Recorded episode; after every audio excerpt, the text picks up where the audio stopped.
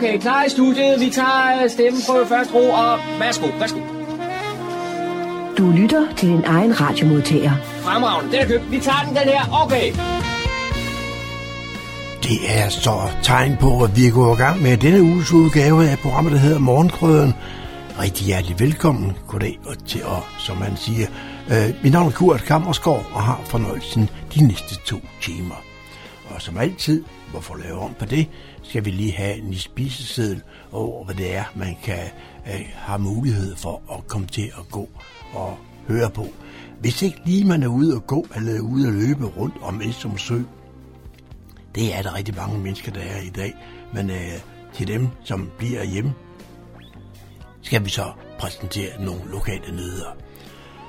John har jo med, da kommunen de afholdt deres, deres øh, pensionistudflugt her den 25. august.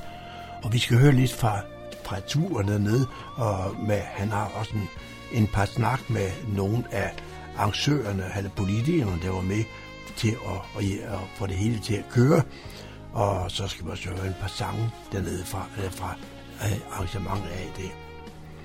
Øh, John har også været med i en, der er en ny butik, det hedder E-værket, forleden at åbne ind i Helsingør. Hvad det går ud på, hører vi mere om i indslaget. Daniel har fundet nogle lokale nyheder her på humleborg.dk. Dem skal vi så også præsentere her i løbet af formiddagen. Øh, her den første i 9. der åbner en ny udstilling om veteraner. Det gør de ned, det gør de ned i Hørsholm. John har talt med veterankoordinatoren Lotte Cooper, hvad det hele det er, det går ud på. Det er også en af de indslag, vi får. Og så skal vi også høre om en flinteovn ned på Stevns. En flinteovn. Hvad er nu lige det er for noget? Det er måske ikke så almindeligt kendt. Det håber jeg så på, at vi kan få gjort kan man sige, noget ved her i løbet af formiddagen.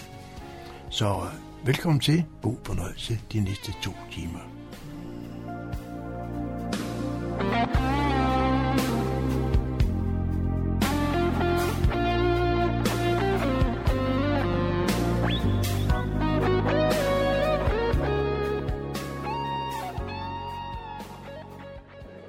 Onsdag den 25. august deltog jeg i Fredensborg Kommunes pensionistudflugt. Vi blev kørt i busser fra de forskellige opsamlingssteder til Nordhavnen for at gå ombord på Oslofærgen. Nu lytter vi til Lars Simonsen, der er formand for Plan- og Miljø- og Klimaudvalget og guide på bussen. Jamen, øh, godmorgen og øh, velkommen her til Fredensborg Kommunes årlige øh, pensionistskovtur. Desværre måtte vi jo udskyde den sidste år, men øh, ikke desto mindre er det rigtig glædeligt, at vi kan nå det her i år. Øh, mit navn det er Lars Simonsen, og jeg er medlem af Fredensborg Byråd, og blandt andet der er jeg formand for kommunens plan, miljø og klimaudvalg.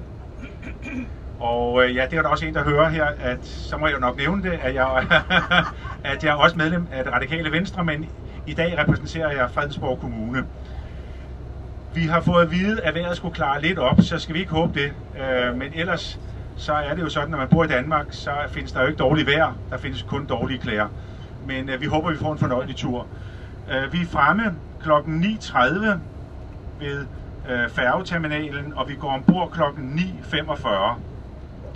Så er der nogle gratis kaffestationer øh, mellem 10.15 og 11.15, når vi er kommet ombord.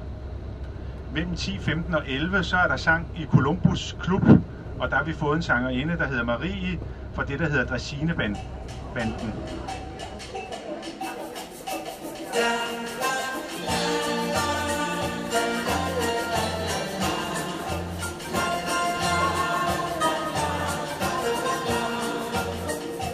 Paradiso, lærlig skov og strand.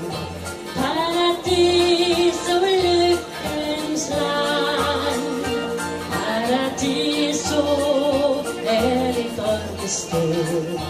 Hvor jeg fandt en kærlighed.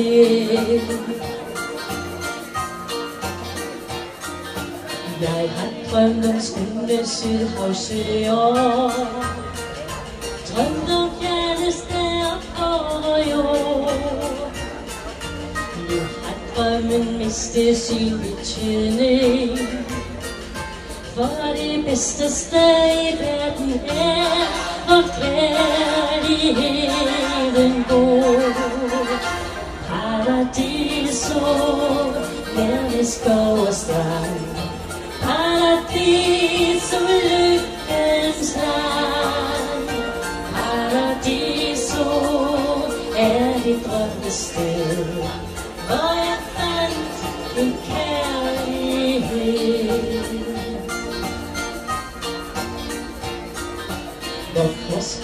Række efter morgenen Når vejen jo er det så god Søger du forgæves efter lykken Kan du risikere at den ligger lige for din fod Paradiso, nærmest skov og strand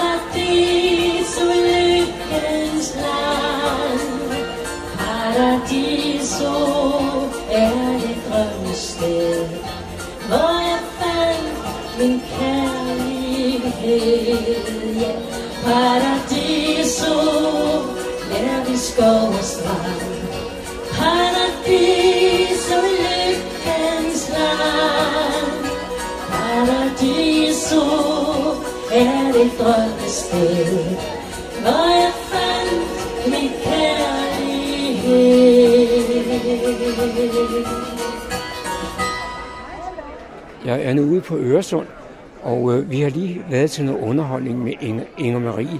Og øh, vi kender dig jo fra et, et band, der hed Dressinebanden. Og øh, nu, nu er du gået solo. Det er rigtigt, ja. Ja, jeg var med i Dresinebanden. Vi øh, eksisterede i 22 år. Ja, og så, ja, så mistede jeg min mand, og så, så gik det sådan lidt i store stykker, det hele, ja. Så nu starter jeg selv op på en frisk. Og det er jo meget sjovt, for det, det, det reperto- repertoire, du har her, det er jo noget, alle folk i min alder kender. Jamen, det er det, jamen. Det er også noget, jeg selv holder af. Øh, jeg, jeg har altid hørt god gammeldags musik med Siv 413, siden jeg var lille barn. Så det, var- det følger jeg med i deroppe af. Ja, så det er dejligt, at jeg også kender dem. Vi har jo også, vi har jo også alderen til det. En af de sange, du, du lige har sunget, den har du selv øh, skrevet. Er, er du både øh, skribent og, og komponist? Ja, det er jeg jo så blevet. jeg jeg øh, skrev sang, nogle af sangene sammen med min mand i Dressinebanden. Og øh, nogle få af melodierne skrev jeg alene til Dressinebanden. Øh, men altså, nu er jeg jo så alene om det, så inden vi startede Dressinebanden, der skrev jeg også sange, men min mand var meget bedre til det, så, så sådan er det nogle gange, når man, når man mødes, ikke? Også, så, så lader man den ene overtage det, det, de er bedst til. Sådan er det jo.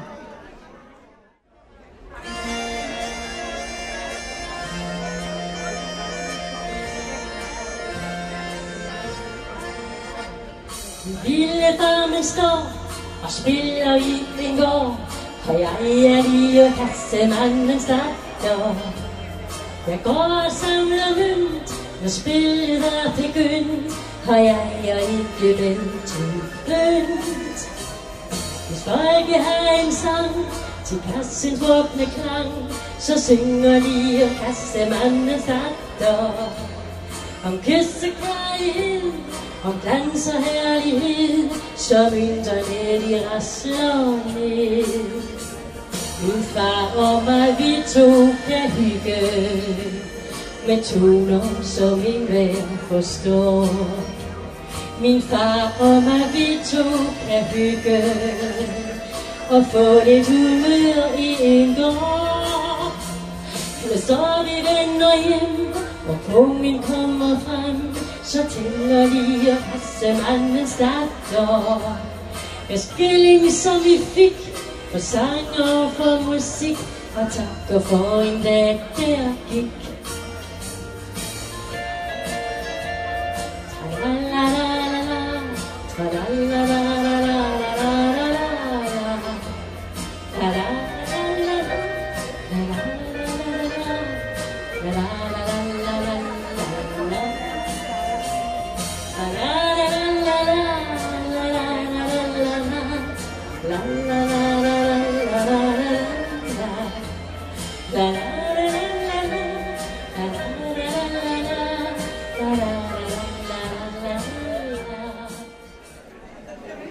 jeg sammen med formanden for Social- og Seniorudvalget i Fredensborg Kommune, Hans Nielsen. Og Hans, det er jo noget af et arrangement. Det er, der er noget af et arrangement, det er du fuldstændig ret i. Men til gengæld et arrangement, som vi gennemfører med stor glæde. Det er jo ikke noget, der kommer i, i stand af sig selv. Nej, det gør det helt bestemt ikke. Vi har jo haft folk, der har arbejdet med det her i, i en længere periode. Og det er både nogle af vores folk på rådhuset, nogle fra institutionerne, men også nogle af de frivillige fra ældresagen, der har arbejdet med det her. Så, så det er sådan et, et bredt forum, og de har gjort en fremragende indsats, vil jeg sige. Og nu er vi jo ude på Øresund. Hvor mange er vi afsted i dag? I dag skulle vi være 600. Øh, og det er jo da en, en pæn slat at sende på sundet her. Og man kan vel også sige, at der er tale om en logistisk udfordring, når så mange mennesker, voksne mennesker, som vi kunne kalde os, skal afsted på samme tid. Det er en, det er en stor logistisk udfordring. Jeg kan ikke huske præcis, hvor mange busser vi har, men jeg tror, det er noget med 8-9 busser, vi er afsted. Og folk skal mødes forskellige steder rundt omkring kommunen, og vi skal ind, og vi skal samles her, og, og så skal vi igennem hele det her stadigvæk med coronapas og alt sådan noget. Det tager lang tid at komme ombord på færgen. Så det er noget af en, af en operation, også logistisk set. Ja. Så går jeg ud fra, at kommunen ikke gider at arrangere sådan noget fremover. Jeg er fuldstændig sikker på, at øh, der er selvfølgelig divergerende opfattelser. Det er der også blandt borgerne af, af kvalitet og værdien af, af øh, vores øh, pensionistskovtur. Øh, Men jeg er fuldstændig sikker på, at der er et bredt flertal i byrådet, der ønsker, at vi skal fortsætte. Fordi vi synes, det er en værdi, at vi en gang om året kan strække vores hånd ud til, til også nogen, der har behov for at møde andre mennesker, men også nogle, nogle af dem, som måske ikke har det store behov, men som gerne vil opleve øh, sådan et fællesskab øh, med, med andre jævnaldrende borgere i vores kommune. Det, og vi synes, der er en stor værdi i det.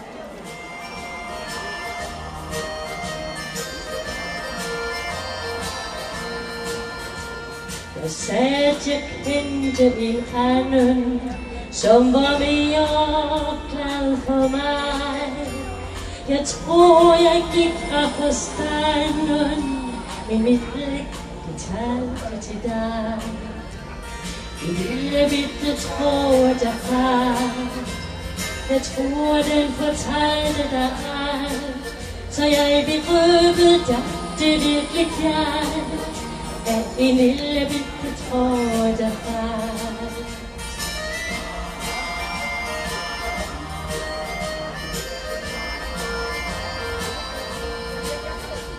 Jeg smilede, da du forlod mig, var jeg nedtrykt, ikke spor.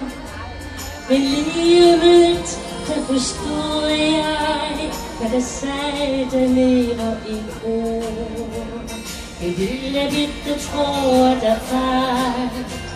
Jeg tror den fortalte dig alt. Så jeg berøvede dig det virkelig kaldt af en lille bitte tråd der faldt Af en lille bitte tråd der faldt En lille bitte tråd der faldt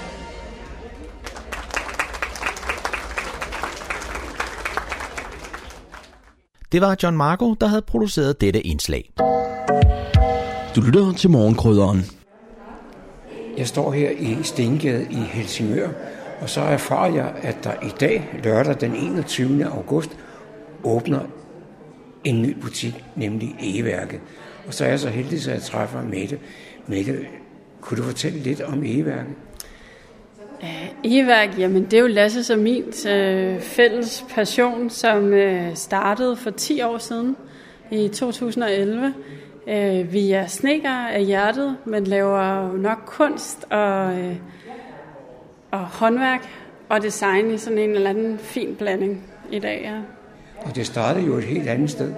Ja, det startede i Hundested, øh, nede på havnen, øh, hvor vi havde altså tilbage i 11, der startede vi med et værksted, der var bare 48 kvadratmeter. Det var jo alt for småt til at have et møbelsnækkeri, så øh, det voksede, og til sidst så blev vi nødt til at have mere plads, øh, og flyttede til Helsingør her for halvanden år siden. Og de lokaler, I har her, altså når man ser det fra gaden, så er det jo ingenting. Nu er jeg gået lidt rundt, jeg skal da love for, at I har plads.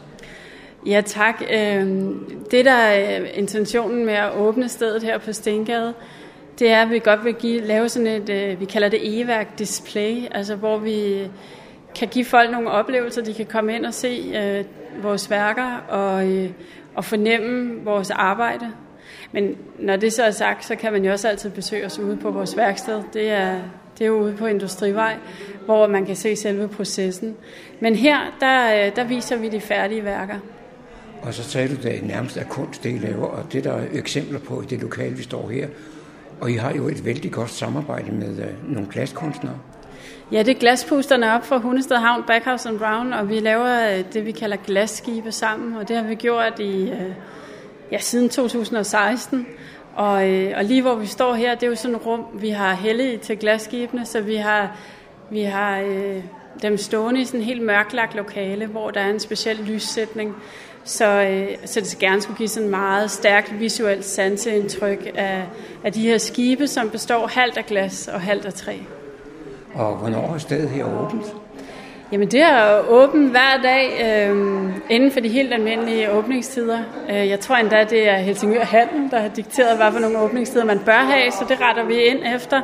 Øh, så det er mandag til torsdag øh, fra 10 til 17.30, fredag 10 til 18, og så det om lørdagen fra 10 til 15. Men jeg formoder, du kan ikke stå her til daglig. Du er jo håndværker. Ja, og jeg skal være ude på værkstedet og, og lave øh, alle værkerne. Men, øh, men øh, Birte, hun vil passe stedet hernede. Jeg tror nu nok, at øh, jeg kommer til at være her lidt ind imellem. Men ellers så har vi indført et øh, videolink direkte ud til værkstedet, så hvis der er nogle spørgsmål, så kan man ringe op via sådan en tablet. Det hjælper Birte med, og så kan man spørge enten Lasse eller jeg, eller du ved, få en, øh, en omvisning, eller kigge på nogle materialer. Så er det igen gået hen og blevet tid til lokale nyheder og informationer, hentet fra humleborg.dk. Jeg er Daniel Jørgensen. Den 11. september på Høstmarkedet i Fredensborg by begynder processen at høre borgernes ønske til et kommende nyt bibliotek på Jernbanegade i Fredensborg. Inden da har Kulturudvalget søgt inspiration i andre byer. Kulturudvalget har netop været på en kort inspirationstur til Æbeltoft og til Herning Bibliotek for at hente inspiration og erfaring til udviklingen af et nyt bibliotek i Fredensborg. Turen var dermed en optakt til de kommende måneder, hvor kommunen inviterer alle interesserede og aktører i og omkring Fredensborg til at deltage i udviklingen af Fredensborgs fremtidige kulturelle mødested og bibliotek. Startskuddet til den proces lyder den 11. september, hvor Fredensborg Kommune er til stede på Fredensborg Høstmarked og fortæller om projektet og lytter til gode idéer og andre input til Fredensborgs kulturelle mødested. Alle er velkommen til at kigge forbi. Og skulle du være i tvivl, så er det de tidligere Kiwi-lokaler på Jernbanegade 3 i bymidten, som skal være Fredensborgs nye bibliotek. Den 7. september holder tv-lægen Peter Kvartrup Geisling foredrag på Fredensborg Bibliotek om, hvordan færden i naturen kan styrke din sundhed. Hvad sker der i din hjerne, når du står i en grøn bøgeskov? Det vil tv-lægen kaste et lys over ved et foredrag på biblioteket den 7. september kl. 16 til 18. Billetter til foredraget om naturens positive indvirkning på helbredet koster 50 kroner og kan købes via Fredensborg Bibliotekernes hjemmeside. Udover at være et almindeligt foredrag, hvor alle er velkommen, fungerer arrangementet med Peter Kvartrup Geisling også som startskud for deltagerne til Fredensborg Bibliotekernes udsolgte Hold hjernen frisk i naturen forløb. Her skal 20 tilmeldte personer over 8 tirsdage rundt i Fredensborg området og lave øvelser for både krop og hjerne. Efter at have ligget stille siden marts 2020 under coronapandemiens tunge å, vil Kulturforeningen Fredensborg Smukkest igen begynde at arrangere aktiviteter i Fredensborg Centrum. Derfor er det med ekstra stor glæde, at man arrangerer loppemarkedet på gågaden i Fredensborg lørdag den 4. september fra kl. 9 til kl. 15. Og det i samarbejde med Fredensborg Jazzklub og Spar Nordfonden. Der vil nemlig være live musik med jazzorkestret Six Foot Stompers. Gågaden vil blive fyldt op med op mod 100 loppeboder, der vil være øltelt og salg af pølser, og byens jazzforening står for underholdning på torvet. I løbet af dagen lover foreningens formand Kurt René Jensen og tilføjer, at det fortsat er muligt at booke en stadeplads. Det koster blot 100 kroner og kan bestilles på billetten.dk eller eventuelt gennem Fredensborg Smukkes Facebook-side. Beboere og handlende på gågaden skal være opmærksom på, at gågaden vil være spærret for ind- og udkørsel fra tidlig lørdag morgen til cirka kl. 16 på dagen, da det ligesom ikke vil være muligt at benytte P-pladserne. Det var, hvad vi har fundet frem af lokale nyheder og informationer for denne gang. Hentet fra humleborg.dk. Jeg er Daniel Jørgensen.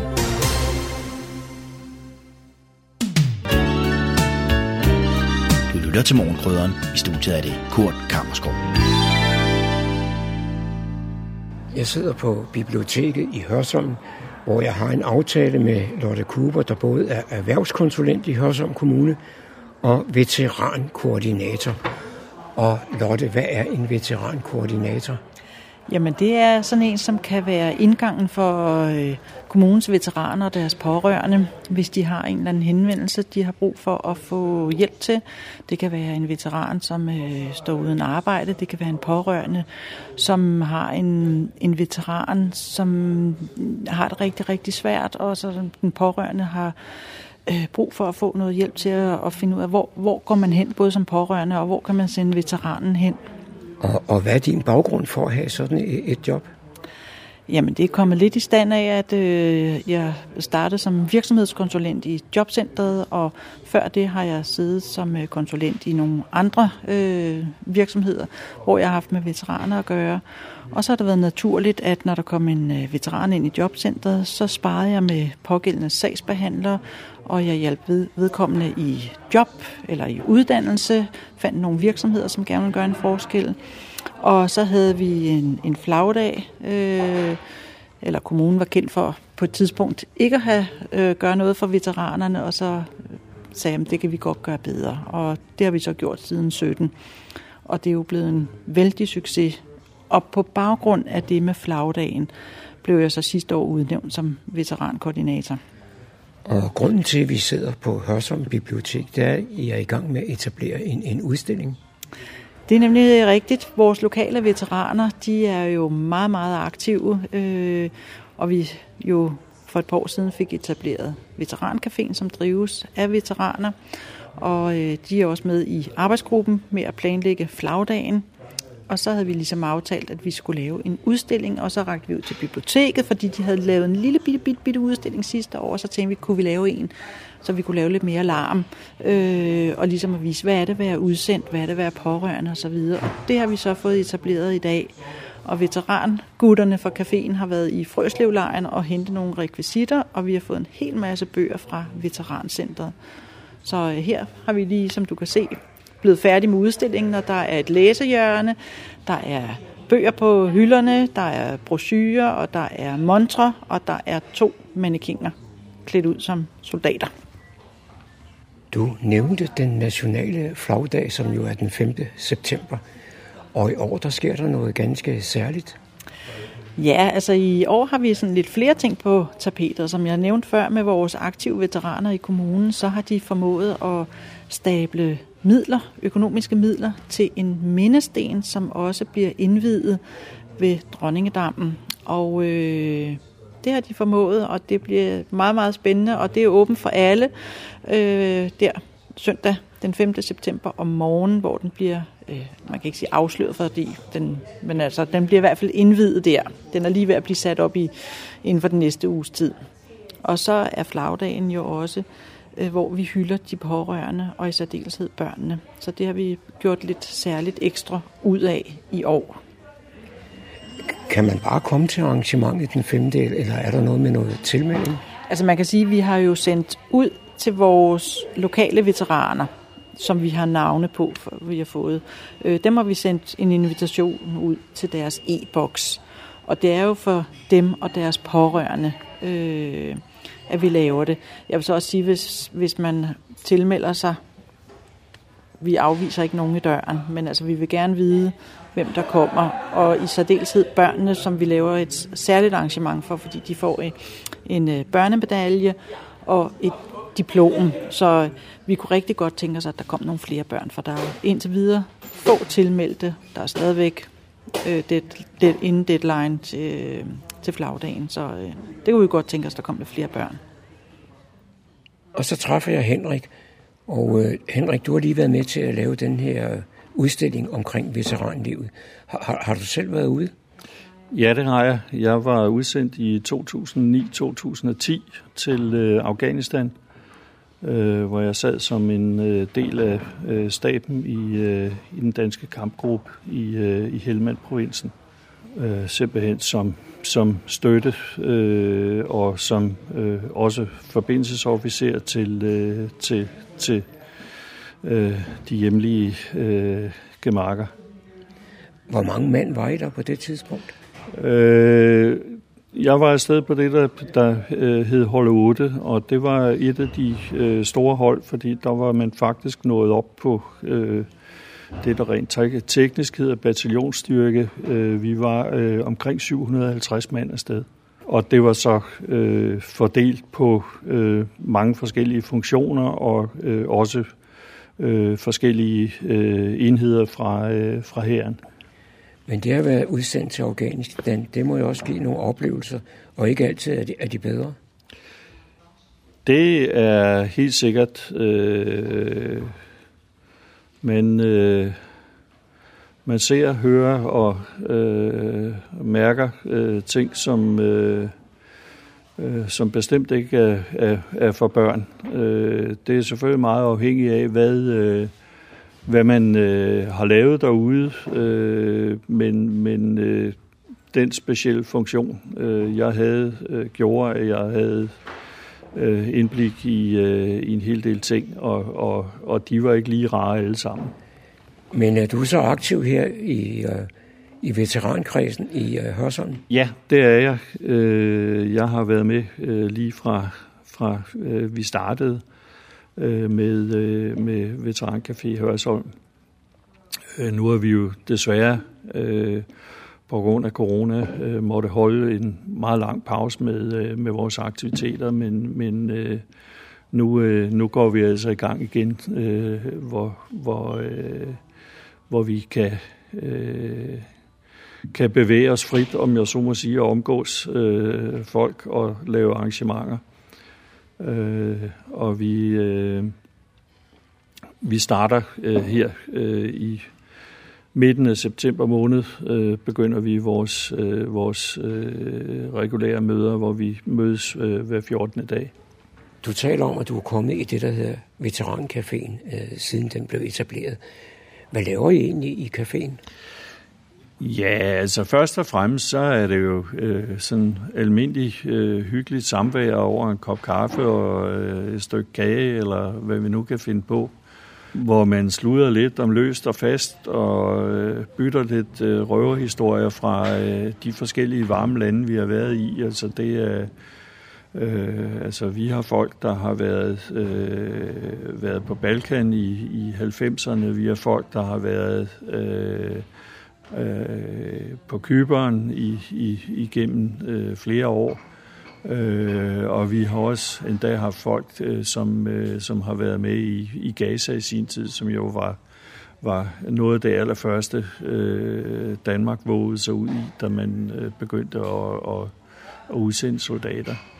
Men udover det, så øh, har vi lavet forskellige arrangementer. Øh, folk, som øh, kommer og fortæller øh, om, om, om ting og sager. Øh, vi har haft øh, besøg af, af øh, eksempelvis en, en, øh, en overlovspræst, som har været ude med, med, øh, med en af søværnets enheder øh, et par gange, øh, både på øh, piratjagt ved, øh, ved Somalia og øh, og sidenhen var med, øh, da man øh, fjernede øh, kemiske kampstoffer fra, øh, fra Syrien. Øh, og hun fortalte jo så om, om livet ombord, øh, og øh, også hvordan det er at være øh, feltpræst, øh, i det her tilfælde overdragspræst, øh, når, man, øh, når man er ude og, og, og, og ikke har prøvet det før. Så altså, det er, det er meget forskelligt, hvad vi, øh, hvad vi kaster os ud i øh, af, af, af foredrag af forskellige art. Hvilke betydning har det for jer veteraner, at der er ansat en veterankoordinator her i, i kommunen? Det har rigtig meget at sige, fordi det gør øh, ens øh, brug og behov for øh, at bruge øh, de forskellige faciliteter og muligheder, øh, der er øh, i kommunen.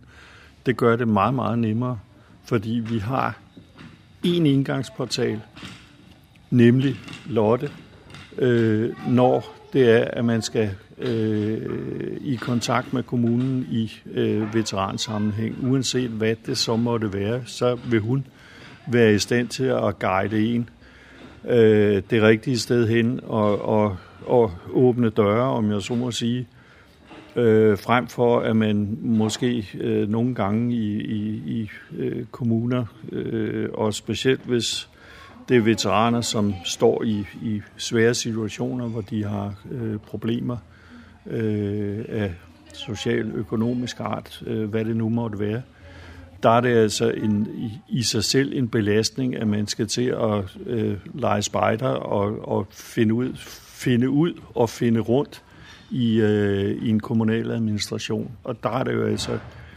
en, en øh, kæmpe hjælp, at, at man har en veterankoordinator som Lotte, der øh, bogstaveligt talt kan tage øh, den enkelte veteran i hånden og, og, og guide ham eller hende i, i den rigtige retning. Hvis man som tidligere udsendt erfarer, at der er en såkaldt veterancafé her i, i Hørsholm, hvordan kan man så komme og være med?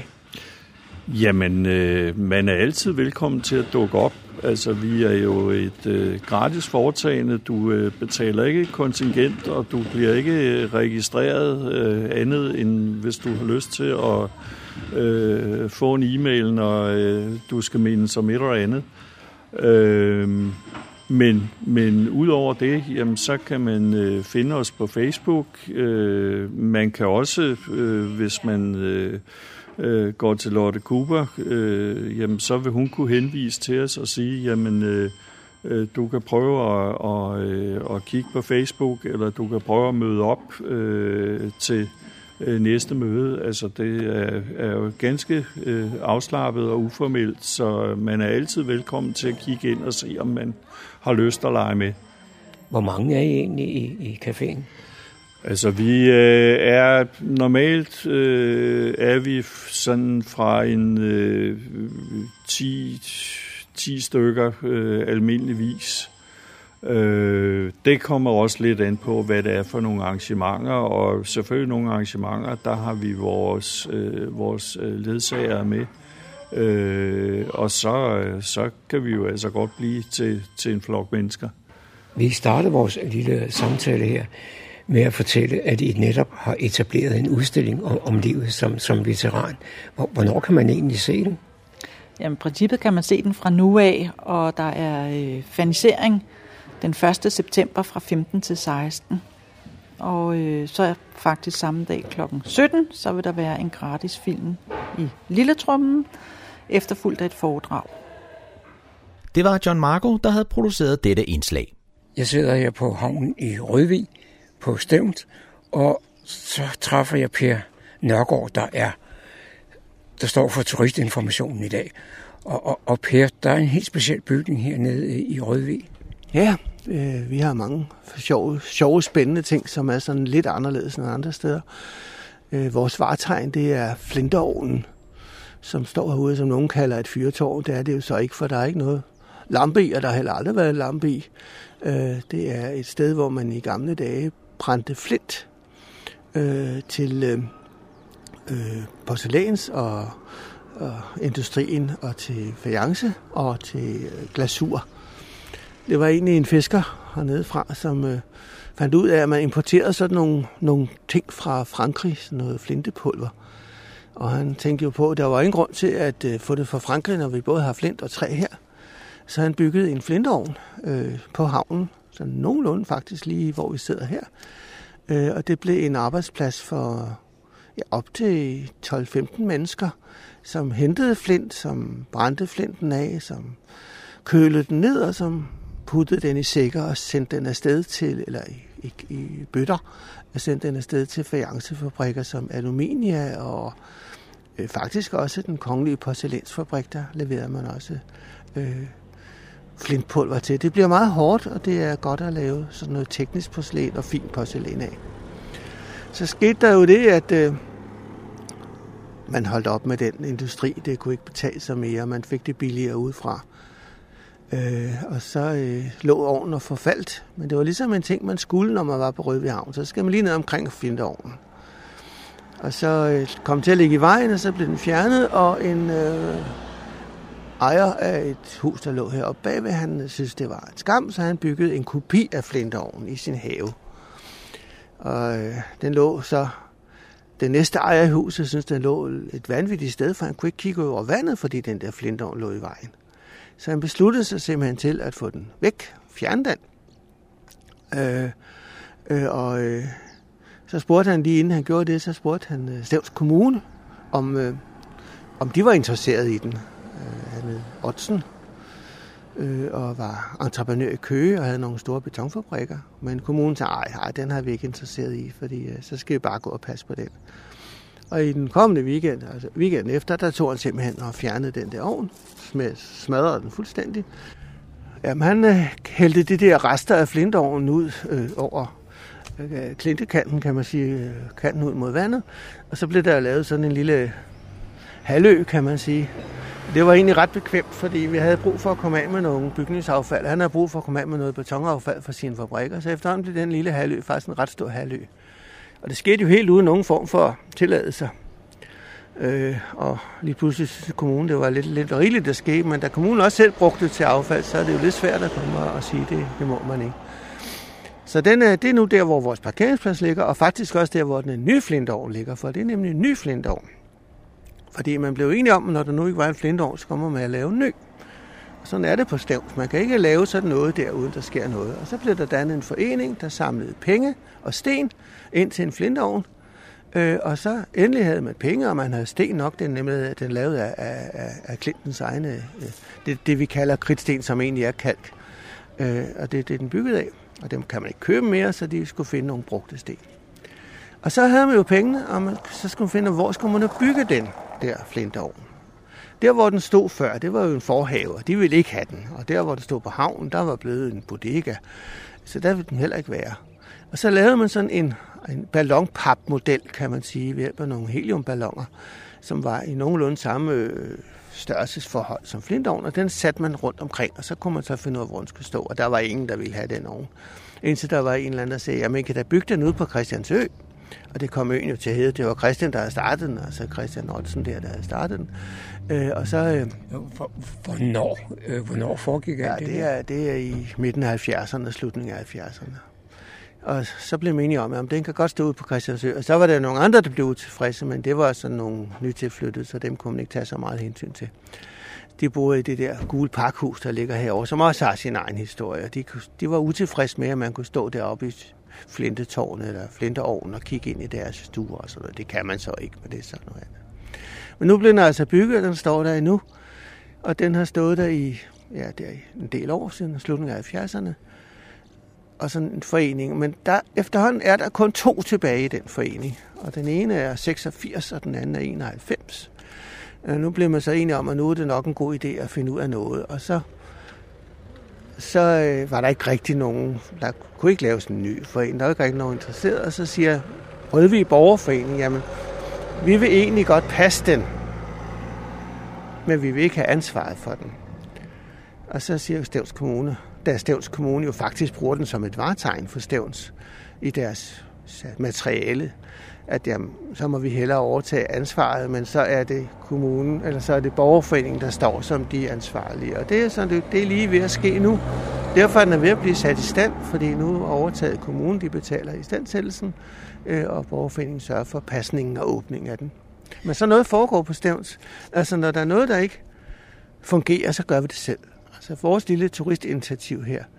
Kommunen havde et udmærket turistkontor, der lå heroppe bagved faktisk der, hvor den gamle flintovn lå.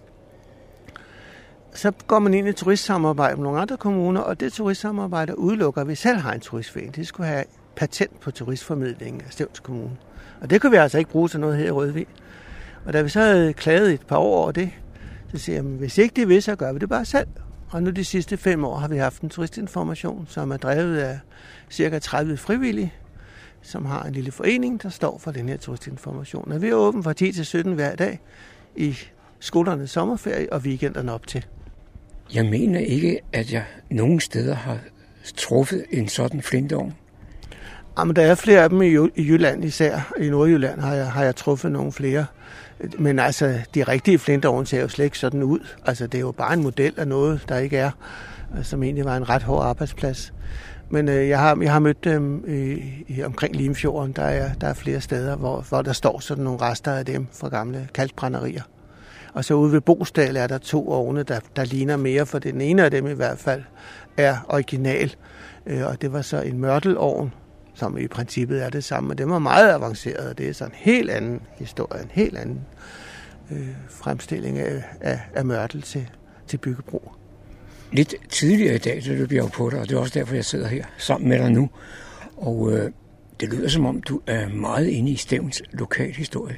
Ja, det er jeg også. Det har været min store interesse, siden jeg flyttede til Stævns for 50 år siden. Jeg har læst og fundet rigtig mange ting, og jeg går stadigvæk og undrer mig over forskellige ting, jeg prøver at finde ud af.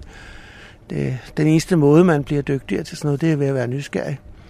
Og så prøve at få kontakt med nogle af dem, der har været her dengang. Øh, dengang det skete. I øjeblikket arbejder jeg med flintindustri og øh, stormflod. Stormfloden 1872, der er der ikke nogen tilbage fra, men vi har masser og masser og masser af ting, vi kan se.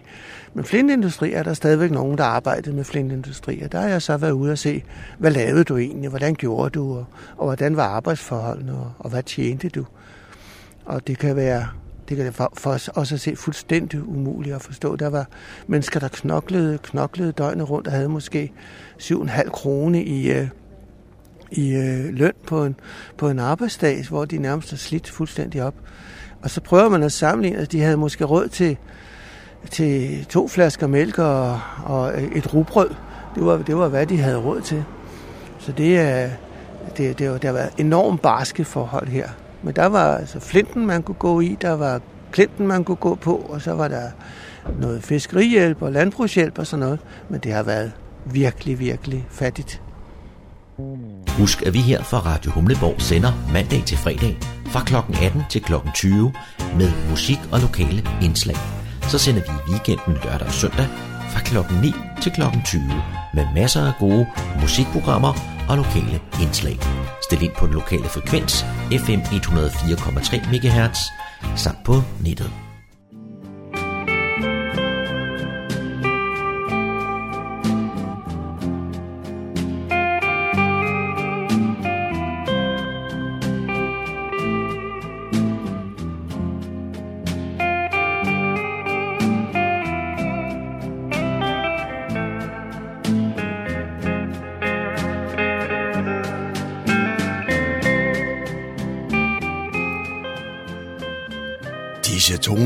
Fortæller os, at vi er nået til afslutningen på denne uges udgave af programmet, der hedder Morgenkrøden. Her fra redaktionen, som består af undertegnet, jeg hedder Kurt Kammersgaard. Ja, der siger jeg tak for nu, og på genhør en anden god gang.